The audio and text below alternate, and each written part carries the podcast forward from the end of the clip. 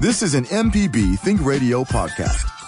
To hear previous shows, visit MPBOnline.org or download the MPB Public Radio app to listen on your iPhone or Android phone on demand.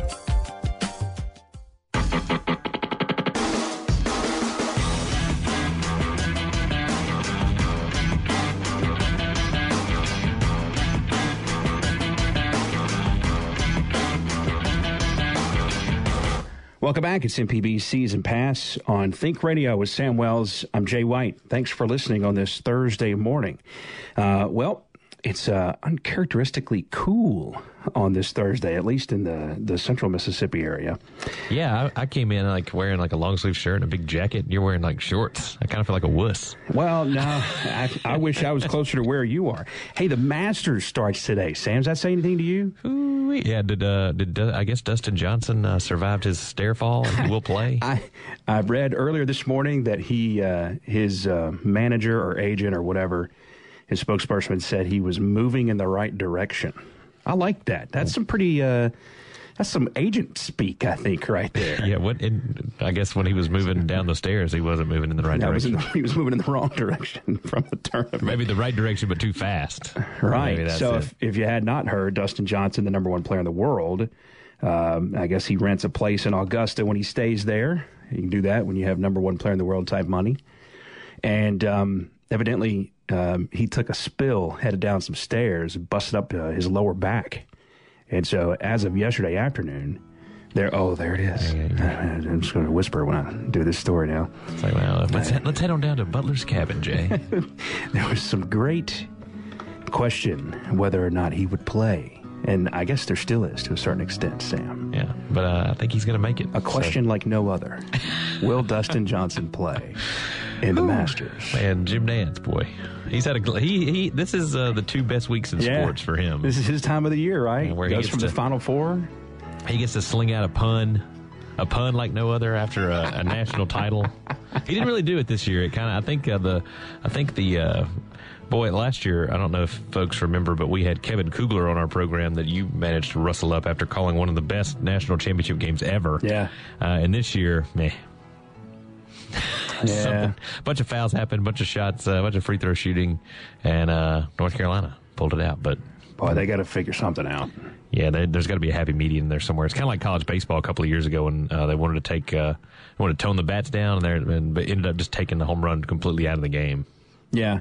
Yeah, they, they tuned the bats down, and then I think they dampened the baseball a little bit at the same time. Yeah. And you went from um, you went from pinball machines to 1930. Yeah, pinball machines to basically like the polo grounds where you're running around a 500 feet outfield.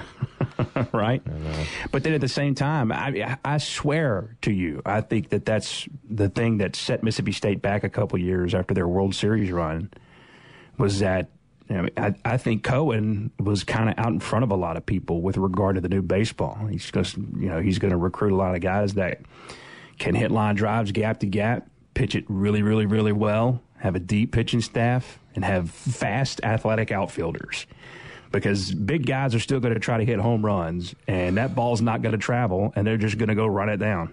And um, then they juice the baseball back up. And it's like, wait, I got this whole team built off of what we were doing. Okay, You may be, well, you never may mind. be, uh, you may be right. Who knows? But um, well, let's tell folks about uh, the show today. Of course, Scott Berry will be on with us at the ten twenty, a little bit, a little after ten twenty. His uh, Southern Miss team was headed towards their best start in school history for the first thirty games, and Ole Miss, uh, they, basically Southern Miss threw it away.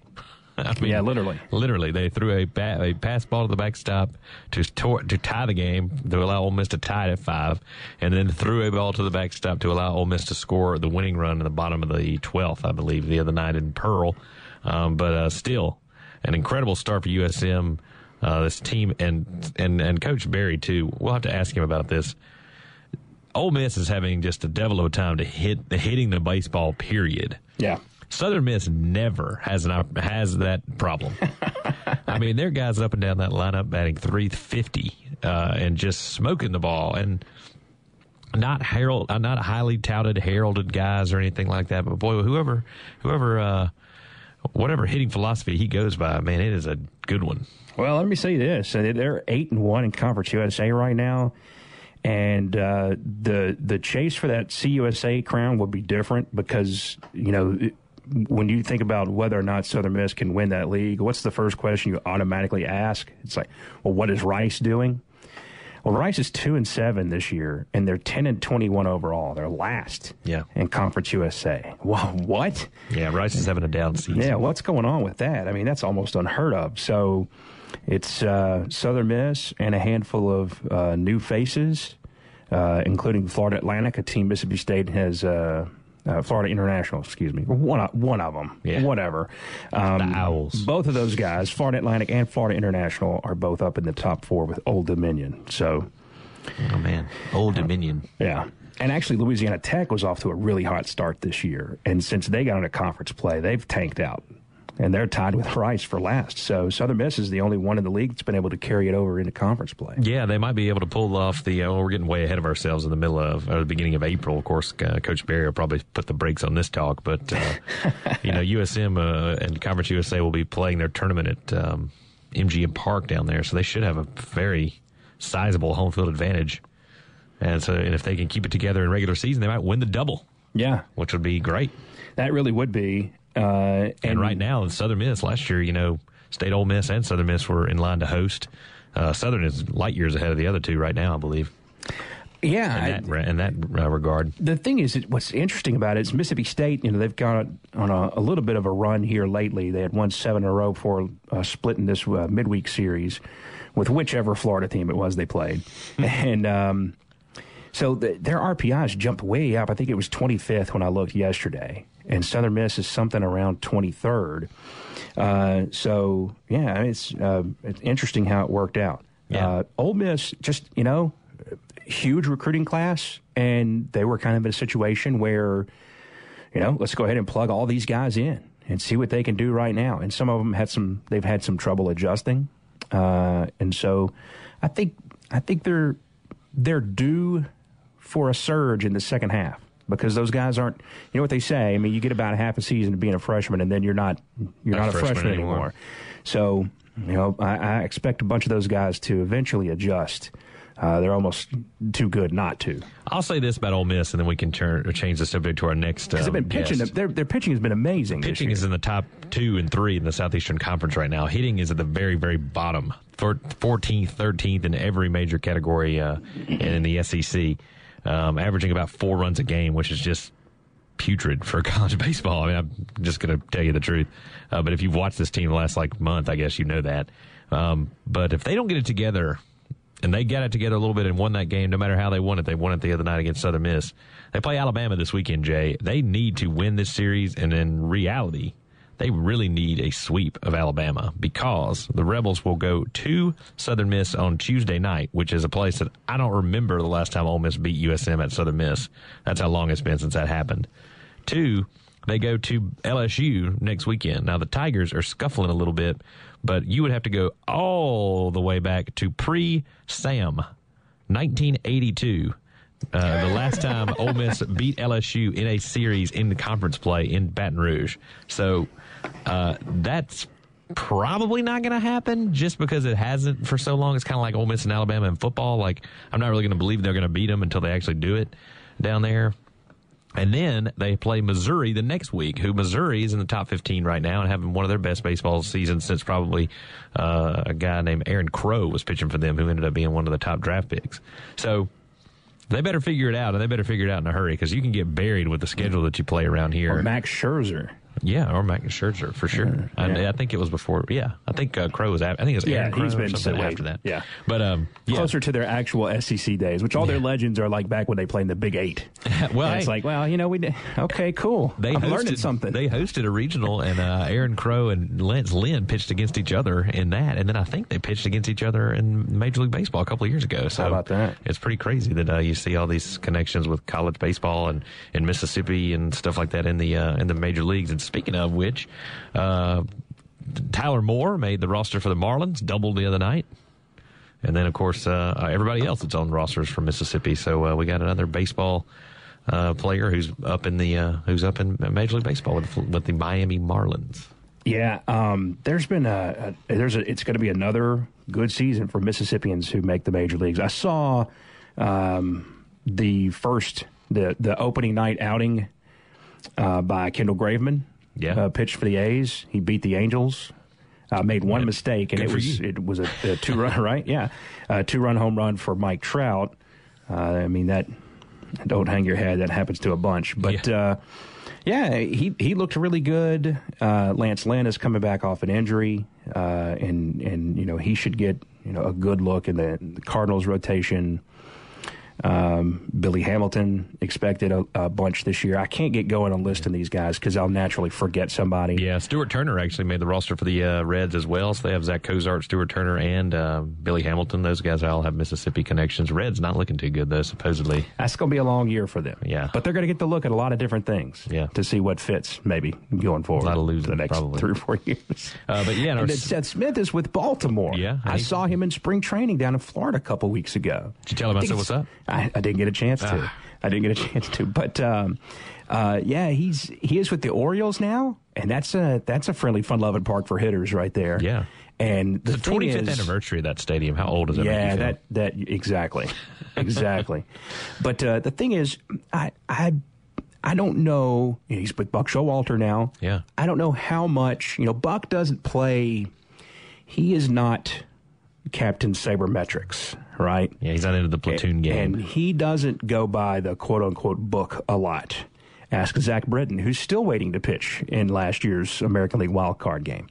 Um, so it will be, I think it will be an interesting thing to watch and see how many at bats Seth Smith gets against left-handers this year, which could, uh, you know, it, it could open him up to having a little bit better numbers. You know, just counting stats, home runs, RBIs, hits, because he's just getting more bats. Uh, hitting against left-handers. The game that I saw him in spring training, he got two hits against left-handers, including one when they had him way shifted over to the right side, and I mean he basically just he basically just stayed inside the ball and poked it down the third baseline. Uh, he's, and and that's an interesting trend if you love baseball and you watch a lot of baseball. This is how if if you've not if you don't like all the shifting and I mean, I understand the metrics tell you where to position people, but I also understand. I mean, shortstop is supposed to be in a specific place. Third baseman is supposed to be in a specific place. The left fielder is supposed to be in a specific place. And there are no rules that say you can't put them wherever you want to, so you can move them around. But eh, there's a spirit of the rule thing that's being violated here. But this is how it's going to be corrected.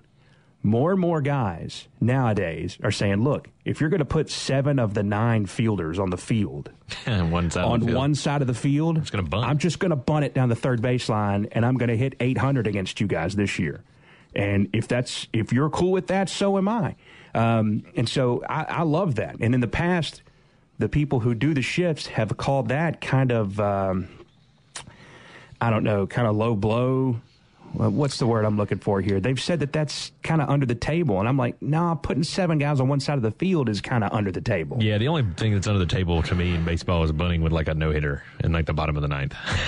Right. but I mean, still, you're still trying to win the game, so it's not really whatever. And then we Well, just see, like bunting up ten to nothing or down ten to nothing. Yeah, it's you know, putting a bunt. People think that that's kind of bush league, but again, still trying to get people on base. if look if if you've got seven guys on one side of the field, I mean, we can t-ball this if you want to. I'm going to bunt it where the people aren't standing. Yeah. you know, and I'm I don't care if I'm ahead ten to nothing. If you're going to give me, you know, a 40 degree angle of the field to hit at, I'm going to try to put it over there. Yeah, I don't know why you, You wouldn't. So anyway, uh, well, so we'll talk to uh, we'll talk to Scott Berry here in just a minute about uh, about Southern Miss and their hot start, and we'll also talk to Hugh Kellenberger, the uh, sports editor for the for the Clarion Ledger. Hugh was in Dallas to watch Mississippi State's women's basketball team dethrone UConn and narrowly miss out on a chance to win the, the school's first national championship. Yeah, what a what an amazing weekend. That's going to be a lot of fun to talk to him about that. And, uh, And if also, you're an Ole Miss fan, you had to be cool with it because it made everybody completely forget about the sweep of uh, Mississippi that Ole Miss was swept by Mississippi State in baseball. No one even like noticed yeah, it happened. That's true. Uh, because uh, State, uh, of course, had the big weekend. I was in North Carolina, and uh, people were cheering for uh, for the Lady Dogs at a at a, uh, a local watering hole that I was at, and um, it was just nuts. I mean, it's crazy to think that.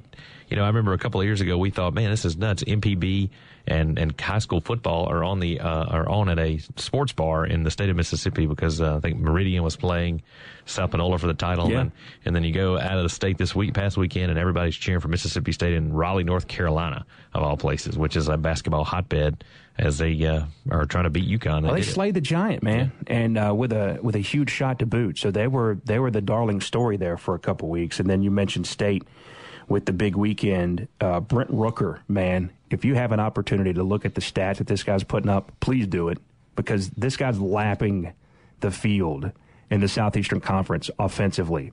And he is boat racing an extremely talented Ferriss Trophy field.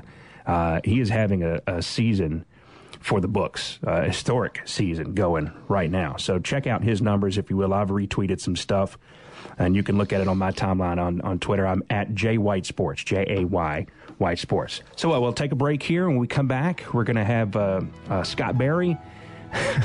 he is the head baseball coach at Southern Miss. The Golden Eagles are 24 and 6 and ranked in all six six of them, all six of uh, America's college baseball polls. I don't know if we needed six opinions, but hey, we got them, and they're uh, a consensus rank, which is tough enough. It's like the uh, it's like the Supreme Court.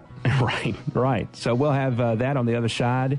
And uh, then again, uh, as he, as Sam mentioned, we'll speak with Hugh Kellenberger from the Clarion Ledger a little bit later on in the show. With Sam Wells, I'm Jay White. This is Season Pass on Think Radio.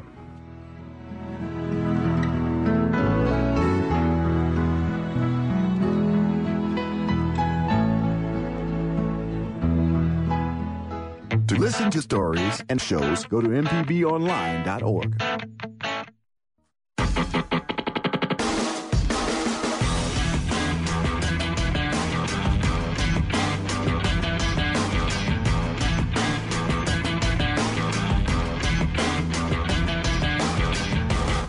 Welcome back. It's MPB Season Pass on Think Radio with Sam Wells. I'm Jay White. Now with us, the head baseball coach of the 24 and 6 Southern Miss Golden Eagles. I tell you their rank, but there's 92 polls and they're different in every one of them. I think their highest rank right now is 17th, so we'll say that. The 17th ranked Golden Eagles, Coach Scott Berry. Coach, welcome into the show. How you doing? Good morning. Doing fine. Do you, as a coach, or do you and your staff, or how do you or do you at all keep up with with rankings? How, what does that mean, or does it mean anything to you?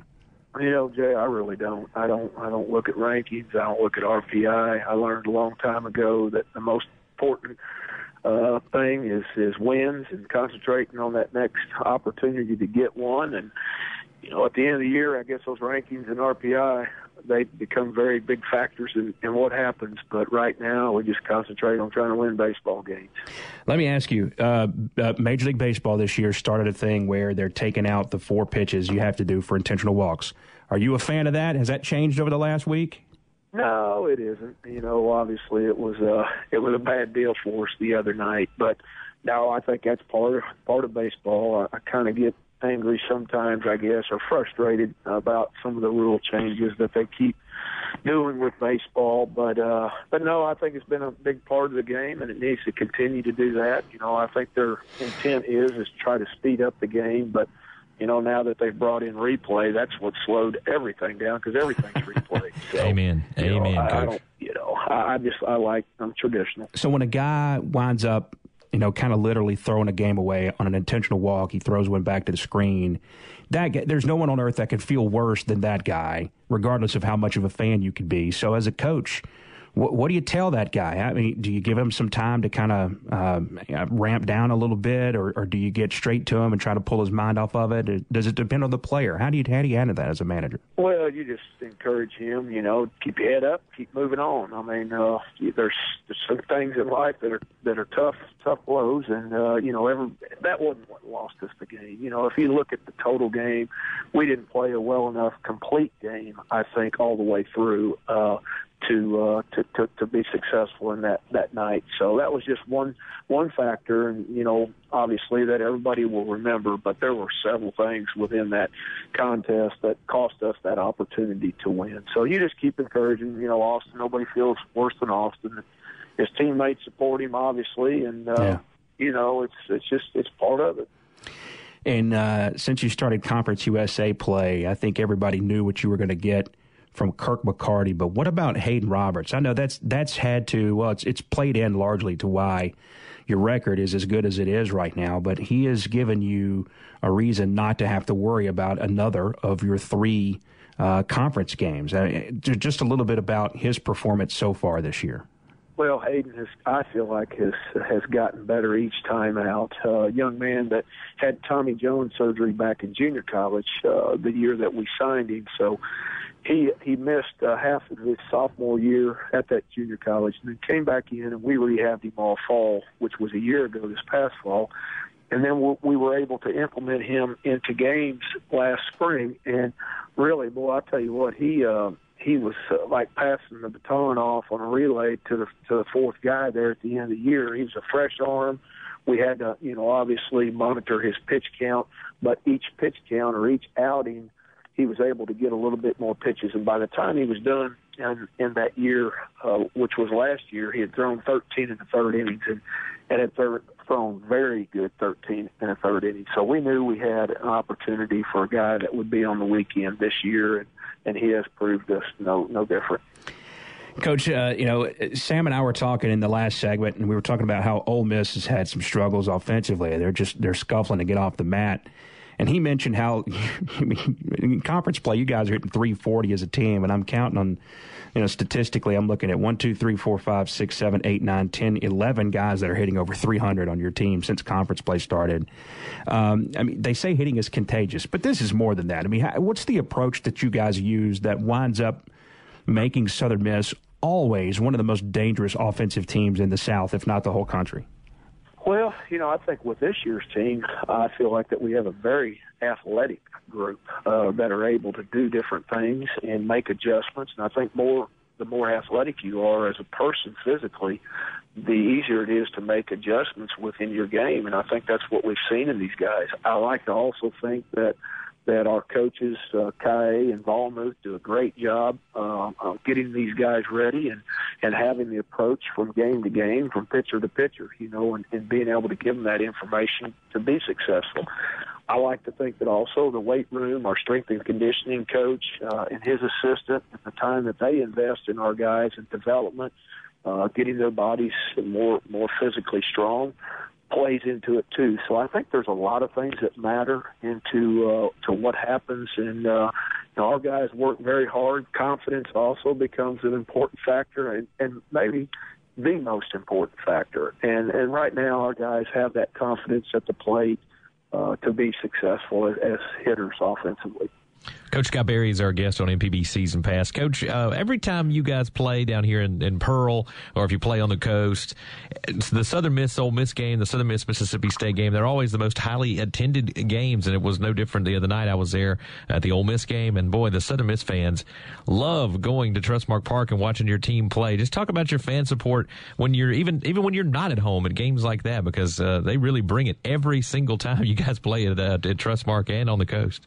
Well, they do, and you know, there's a long, uh, long history of baseball success at, at Southern Miss. Started way before I was ever here, and and it's continued on. Uh, the uh, the tradition that's been built has been from I feel like blue collar, hard nosed baseball uh, guys that go out, maybe sometimes that are, have a chip on their shoulder that might not have been recruited by you know a bigger school per se, and and they come in and and you know they always are, are working hard to to prove themselves. So and it's just continued through the years. But our fans uh, certainly uh, they they get behind us, and and when you're winning, they even get more behind you as as any fan base does. But the games at Jackson or or Pearl, I should say they're well attended by all I feel like baseball enthusiasts that love college baseball because every time we play there, there's two quality programs that they're going to be able to see, whether it be ourselves, Ole Miss, ourselves and State, it doesn't matter, or State and Ole Miss. It's just good baseball,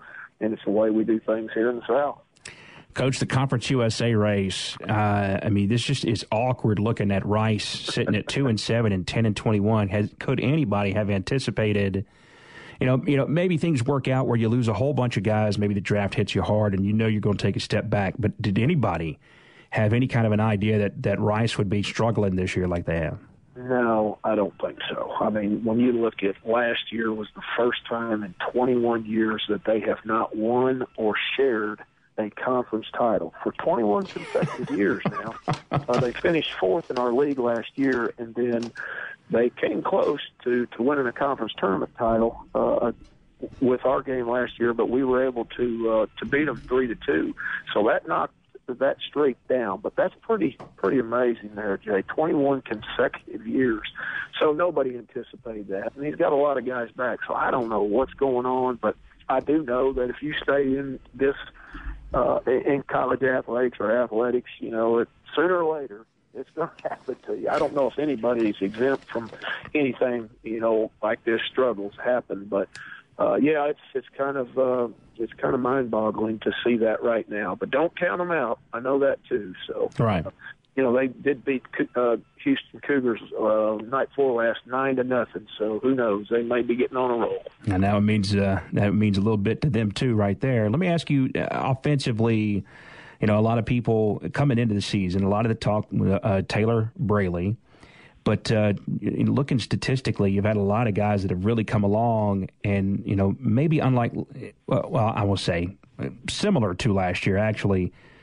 The, the balance up and down your lineup really allows guys to take off because no one person is having to carry the load offensively or be relied on to carry the load offensively in your lineup.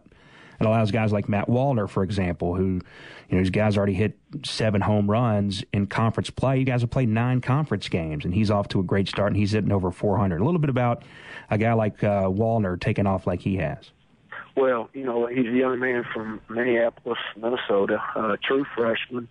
You know, he is just a, a very, very good talent, uh, very projectable. Uh, you know, probably uh, he hasn't seen his better days in baseball, I can assure you. But uh, um, a young man who's just willing to learn, works very hard. Uh, you know, he represents our program on and off the field how you want it. A very good student, but you know, the young man is, uh, you know, he's he's serving that protection right now for for Taylor Braley and uh, ahead of him and and doing a great job with it. You know, the other night I hated it because he, I don't know, his hip tightened up on him there in the ninth inning, and we knew something had happened a little bit because he threw four straight balls and his velocity had gone from 94 to 86.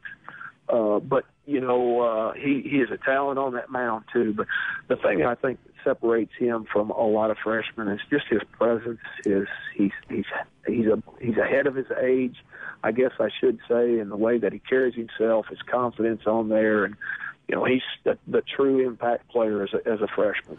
Now, you mentioned he's from Minnesota. Now, he originally signed with North Dakota before they dropped baseball. So, how did you get onto this guy? Well, it was it's kind of a, a neat story. Mitch Gaspard, who used to be the coach in Alabama, we were playing, and he he had told me about a pitcher that North Dakota had that had played against them opening weekend that was really good. And so when I found out that they had dropped their program or were going to discontinue their program, obviously those guys become immediately eligible. So yeah. I told uh, I told our assistant, you know, call up there and find out about that left-handed pitcher. I don't know what year he is, but uh, Mitch said that he was a really good one. So when he did, uh, that kid wasn't available, but um, the the coach up there, who known for a long time, who's from uh, Alabama, he said, "Well, he said you need to get on this kid that I've signed for next year from Minnesota. This is the one I feel like is going to be the really good one." So we did, and Fed flew Yeah. up and, and and watched him pitch, watched him hit a home run, and you know the kid. Uh, it was between us, Coastal Carolina, and Kentucky Wow. uh, and he decided that he wanted to come as far south as he could, and it was Southern Miss. And we were so fortunate that he, you know, selected us. That sounds like Doug Shanks telling everybody uh, that one year he had like seven players from Canada. He said everything south of Kentucky is Florida. And that's how he convinced a bunch of guys to Coach saying that. right. Uh, before we go, let me ask you about Braley. You mentioned it, and I had heard. I was listening to the game on the radio, actually, on the move. Um, you know, when when he came out of the game and had a little uh, um, uh, hitch in his giddy up, so to speak. Uh, what, what do you know about that, and how's that affecting him moving forward? what was it that he had now? I'm not aware of it. I guess. I thought you. T- who are you no, talking I'm about? talking about Wallner. Oh, okay. Okay. Yeah, Wallner. His hip started tightening up there in the ninth inning. So, uh, yeah, that was Wallner. Braley, Braley's fine. I was, I was going to say, oh Lord, I hadn't heard about this one. Well, let me not put you on alarm then. So don't No, no, don't listen to a thing I'm saying. No, Braley, Braley's fine. Uh, you know, ultimate competitor. Wish I had a whole lineup there. Right, and a Guy who sit in the middle of your lineup and then start a game on the mound as well. Coach, congratulations on your great start, and uh, it's looking really, really good for your club right now. And uh, hopefully, uh, the guys don't get uh, too inside their own heads and keep it going. Well, that's what we're trying to do, uh, Jay. We just got to, you know, steady wins the race. We got to keep keep them focused on the next next opportunity, and that's a tough FIU team coming in this weekend. And you know, we'll tee up with them tomorrow night at six o'clock. We appreciate your time, Coach. Thanks a lot. Thank you. Scott Berry, head baseball coach at Southern Miss. You know, sometimes you ask a question, and evidently you've just completely whiffed. You know those radio guys, man. They probably confused you. Yeah, Listening on the radio, you probably didn't know. Yeah. You should have you should have come out there with me, man. I was out there. I was dealing with a flooded house. Yeah, forget about that. That's fun. Yeah. Well, anyway, there's really nothing you could do when you deal with that except laugh at it. Yeah. You can't stop it. Here comes the rain. Yeah. Wasn't that a Confederate Railroad song or something I like it's that? a, I think the it was Mavericks, uh, I think it was um, Black Hawk.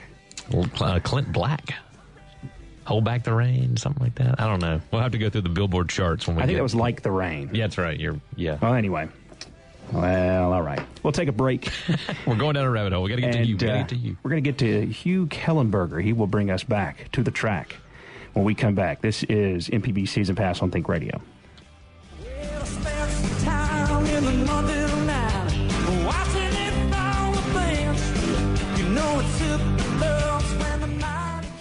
To listen to stories and shows, go to mpbonline.org. If you have a vehicle that you no longer need and is collecting dust, we have a solution. Donate it to MPB. Your donation will go towards supporting your favorite programs that keep the community informed. To get more information about our car donation program, call us at 877-MPB4CAR or visit mpbonline.org slash support.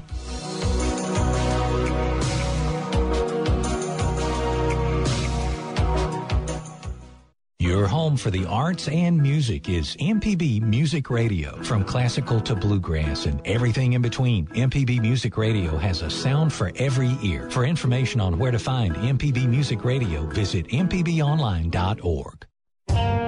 This is MPB Think Radio. Mississippi is our mission.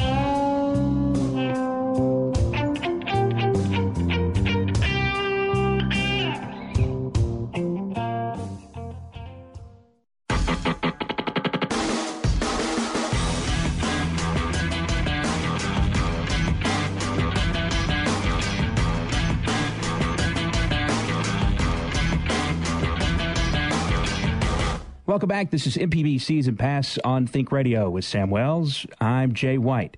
Right back to the phones. We have the uh, editor of uh, the sports editor of the Clarion Ledger. Uh, that is Hugh Kellenberger on the program now to talk about uh, a lot of different goings on in Mississippi sports, but specifically uh, the story that that grabbed the sports country's attention and, and uh, took it by storm this past weekend. Hugh, how you doing, man? I'm doing good. Thanks for having me. Absolutely. Thank you for coming on. First, uh, you were you were there uh, for the Clarion Ledger uh, covering uh, the event and got to experience all that live. You, know, you take away the the the the work aspect of it. Uh, you don't get into this business unless you were like a, a a true sports fan at some point. So just experiencing that from a sports fan's perspective, what was it like being around all of that as it was happening?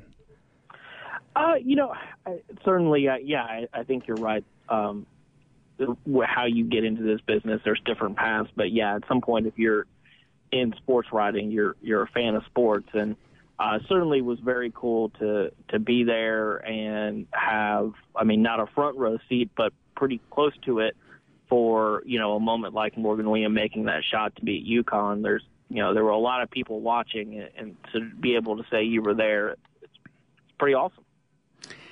The the sh- the shot itself aside, just the the game as the game was building on, State got off to a good start. Uh, but UConn made a couple of runs at them, and State was able to sustain the punches that UConn gave them. That a lot of other teams, you know, typically, you know, kind of roll over and fall away. What do you think? What do you think was the key to Mississippi State being able to sustain the start and withstand UConn's attempts to get back.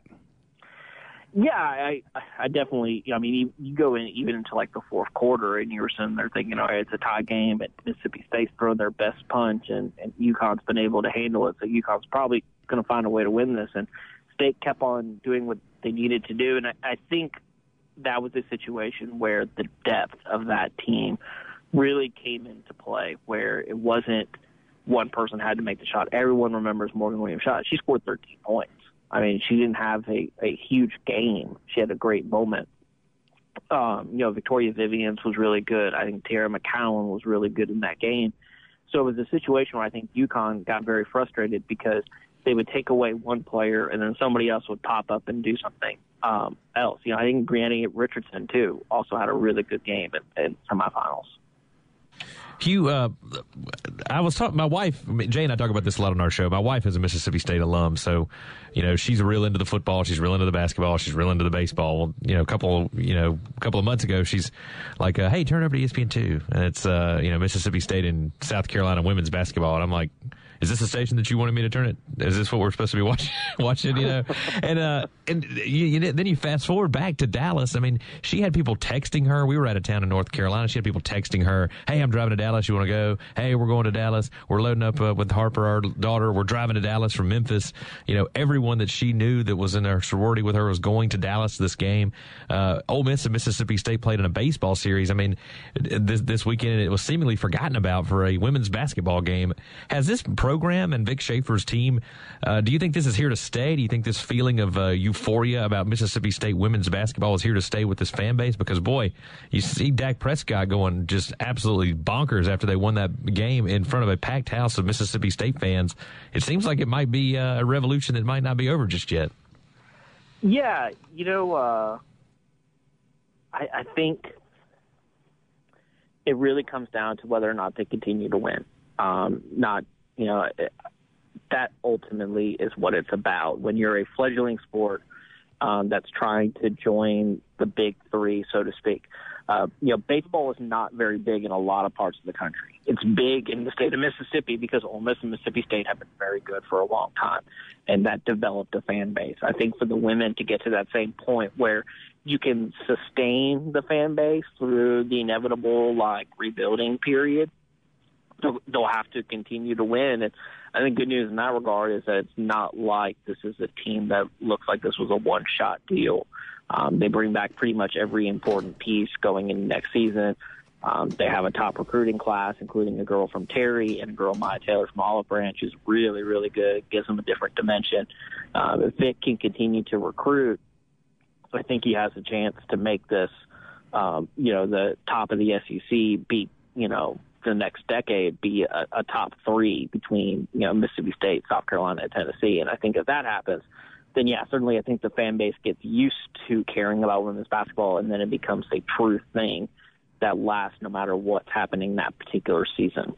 Did I hear that you said? Uh, I guess I, I think I heard this on a show that you were doing uh, uh, an appearance with Chris Brooks, maybe I don't know, a couple months ago, fairly early in the season. That the the the traffic on your site, the the the women's basketball stories had outpaced the men's basketball stories for like I don't know since maybe the middle of last basketball season. Is that correct? Yes, yeah, and and there was a period of time this year where the men were probably a little ahead of the women because the men had that period in January where they got interesting for a couple of weeks. Yeah. And, um, and that was kind of the dog days of the women's basketball schedule, and, and um, but yeah, I mean, certainly, you know, people love a winner. I mean, that that's really what it's about. People love to read about a, a winner, and yeah, so the the women have been a bigger traffic driver than the men have, which is certainly not the case at Ole Miss. Like that, it one it's a total 180 situation. All right, so let me ask you: uh, You've had to uh, shift things around as the editor of the paper. You've had to shift things around with beats and different things like that, and, and you're heading into the summer uh, which I, I, assume, maybe I'm wrong, uh, is is a little bit of a lighter period uh, uh for the, the sports section at the Clarion Ledger, and so you're going to have a, a, a, new, you have a new preps editor, but a new one heading into this next high school football season. How is that working out, and how, how do you how do you prep? I know you have some big events that the the paper has added, some big social events, which have been really really awesome. How do you prepare for all that, and then getting into football season coming up? Yeah, you know, I, I think that every sports department across the country, um, unless you have a Major League Baseball team, the summer is your time for everybody to be able to take their vacation. um, every, you know, the, just rea- just the reality of it is, other than like, you know, a week and a half around Christmas, there's not really a good time if you're a college baseball beat writer, especially in a state that likes college baseball Yeah. um, to take some vacation. So yeah, certainly it slows down for us. There's not, you know, it's just not live events going on. It really, when you think about it, other than like minor league baseball, um, you know, what live events happened in Mississippi after the last out of the college baseball season until, um, you know, the first kickoff of the football season? Not very much. Um, so yeah, certainly, but it's also a time for us to plan. Uh, Annie Costable is our new high school editor, and she's really hit the ground running. And so, you know, we're already talking about, you know, what we want to do to preview next season. What does the preview look like? Um, do we, you know, what kind of video, multimedia elements do we do? That's really one of her strengths and something that we wanted to get better at. Um, and, but yeah, in the immediacy, our focus is very much on the uh, Clarion Ledger Sports Awards, which are uh, coming up on May 25th. And uh, you may have heard of our guest, uh, a guy named Dak. Yeah. Yeah. He's pretty, yeah, he's been on TV a little bit the last couple of months. I, I'd take it. I said him and Tebow. You guys have uh, drawn some pretty Yeah. decent names. Not too bad. Not too bad. But I, I know Sam had a question here, but I got to ask you a follow up uh, about your new high school preps editor.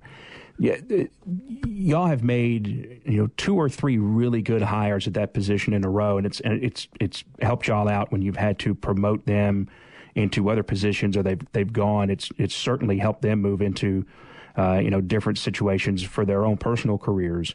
But there's there is so much that goes into that. And this the high school football beat in Mississippi I would imagine is is it's a one of a kind type of situation because there's there's there's big towns but there's so many small towns. And the the preps editor for the Clarion Ledger especially for football, but not just football, but all the different sports, the soccer and the tennis and, and the volleyball and softball and, and everything. There's so much that essentially one person has to be responsible for. And I don't know how you find these people that have the memory that they do to go into and not, not even not even scratching the surface on the recruiting uh, element of it. But what are you looking for? What skills? I mean, outside of just sports knowledge, obviously, and the ability to write and communicate, what are you looking for in somebody that that fills that position? Uh, you're looking for somebody with potential because a lot of times when you're hiring a high school person, that is within the framework of um, someone's career. For the for a lot of people, that is something you do at the beginning of your career. I covered high school sports at the beginning of my career. Um, I guess probably 90% of sports writers did. Um, so you're looking with, for someone that has the potential to um, go from what they're doing, which is uh, in art. You know, we've it's not like we've hired somebody who was covering statewide high school sports somewhere else. Normally, it's they're covering it in a smaller area and say, does this person have the capability to step up into a larger deal? Where the great the great news about this job is that like literally the entire state is your story. You can go write about anything. We'll send the person to the game of the week. We'll you know if they if they come to me and say I need to go to Oxford because the story's in Oxford, go to Oxford. I need to go to Biloxi, go to Biloxi, go to Brookhaven. I don't care. Like it, you're not confined by staying in Hinds and Rankin County Yeah, uh, Madison County. But um, by the same notion, like you said, that's also that's a lot. Like you, you so you need someone who is focused and detailed, hard worker. Um, you have to be a planner. If you if you do not plan in that job, it is going to overwhelm you and um, you know swallow you up. Hugh, look forward to let you get out of here. Talk about the sports awards. They're coming up May 25th. As you said, you'll have Dak Prescott as a guest. How do people get tickets? And uh, what are these? Uh, what's the banquet focused on? Is it ma- mainly high school sports? Yeah, it, tickets can be purchased right now on ClarionLedger.com. Um, we put the first wave of tickets out this week, um, and they're going quick. Um, so definitely, if you're interested, go ahead and buy them and lock uh, lock yourself in. Yeah, the the banquet is devoted to uh, celebrating the high school sports athletes. Um, so we we name an all-state team in every single sport: football, basketball, baseball, down to bowling, archery, everything. Um, there are players of the year that are named. They come up on stage. They get to meet Dak. Um, Dak will be on stage and will um, you know do a Q and A with him. That's usually the highlight of the night. Um, people really get into that when we had Drew Brees and Tim Tebow. And then we also have the major awards like Male Athlete of the Year and Female Athlete of the Year. Um, so it's a it's a really good night um, for celebrating sports in Mississippi and especially high school sports. And I, I've yet to this is our third year, and I've yet to hear a single person walk out of the event that night be, and be disappointed. Um, everyone enjoys it. Yeah, I guess I bet Cam Akers and Blaze Vera will have a lot of awards coming their way this year from from uh, Clinton. So Yeah, yeah, I, I would say both of them are, uh, you know, probably going to be on that male athlete of year nomination list. Hugh, man, thank you so much for your time and uh, uh, you know talking about your experience uh, at the Final Four and what the Clarion Ledger has coming up for the summer and the fall. We'll talk to you again soon. Sounds good. I appreciate it, guys. All right, Hugh Kellenberger, editor, sports editor, Clarion Ledger, and um, that was a lot of fun. That, that is, I, I'm Yeah. always, I'm, I'm awestruck by just specific. Not to say that the other people don't do, you know, really, really good work also, but the preps editor specifically, because I mean, man, every Purvis and Okolona down the road, you know what I'm saying? Yeah, you every, could do a whole... every Houlka and Prentiss Christian, every one of them. you could do an entire podcast show, week long thing about how, how different co- uh, journalism uh, being in a because you know when I was in college and uh, we only have a few minutes left here, you have to pick, and you got to go. This side of the room goes to the pay, print. This side of the room goes to the broadcast. So I didn't really like. Uh, I'm not a good speller, so I headed over to the broadcast side of the room and. But you don't do that now, man. Everybody's doing everything. You're writing stuff. Everybody's writing stuff. Everybody's filming stuff. Everybody's editing video. Everybody's editing copy. Everybody's editing audio. Everybody's editing everything. You have to, you know, get all the framing right for yourself when you're filming yourself at different events and stuff like that. So it is a completely different situation, and it's a it's, it's a different game, Jay. Now with the youngsters of today than it was when we were when we were in college trying to figure all this stuff out because uh, there's no you know, you don't uh, when you first get into it.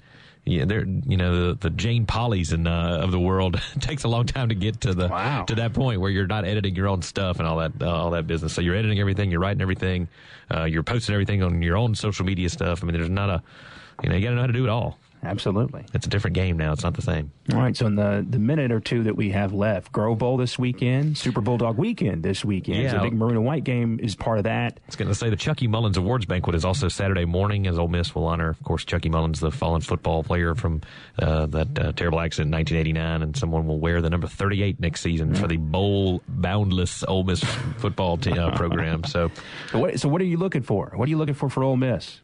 Uh, well, I'm looking Saturday, to see what are they trying to find? I'm looking to see new off- the new offense and what the Rebels are going to look like offensively because it'll be much different. I'm looking to see uh, what uh, you know. Matt Luke, uh, Ole Miss's offensive line coach, has said that this should be the best uh, group that he's had at the offensive line uh, since he's been there. He's never had seven folks that are this advanced um, to, Wow. to go along with it. So we'll see. That's all a bunch of hyperbole. You know, you hear um, uh, you know a bunch of stuff from from some of those folks up there that are oh man, we got to we got to make him stop. He's he's he's uh, you know the the D line's too good, and it's like uh. For the, So the for offensive Ole line Miss, it's the opposite for me. Their their their their defense could not be. I mean, I don't think they could have tried to be worse. Well, last, that's what I'm saying. I mean, Last year, if they if they actually put two hands on someone with the ball, then I'll be satisfied defensively for Yeah. Ole, for Ole Miss. But I mean, they're they're changing scheme up a little bit, and uh, uh, you know, uh, Coach McGriff coming in. Uh, he's the new DC, Yeah. and I think they're they're. I mean, I, I wouldn't say everything. I wouldn't say the the words four two five in that order around their football facility for quite a while. I would let that breathe. Um, so I'm interested to see. I mean, they they've got a glut of guys that are safety corner types that they've recruited that are kind of tweeners physically. Uh, and so you're losing a defensive back spot. You're gaining, I guess, maybe a tweener linebacker spot. I'm interested to see how those guys shake down through their depth chart. For Mississippi State, uh, I, I- think it's going to be uh, Fitzgerald really advancing well. His numbers tracked better than Dak Prescott's as a sophomore, so it's interesting to see what he'll be as a junior. But who are the guys that are going to break out and be the receivers uh, to do that. And then, of course, at the same time, uh, you know, new defensive coordinator uh, can't help but think that's going to be an upgrade for Mississippi State. And I don't know what, what Well, you much, can expect. Much like their defense, much like Ole Miss's defense, Mississippi State uh, Right. tried a little bit more to be better than Ole Miss, but that's it. They Yeah. were really bad, uh, nevertheless. Uh, Th- those are some things to anticipate from those two uh, coming up this weekend. They'll both be on television, the SEC network, at some point as well. Thanks for listening. That's it for us this week.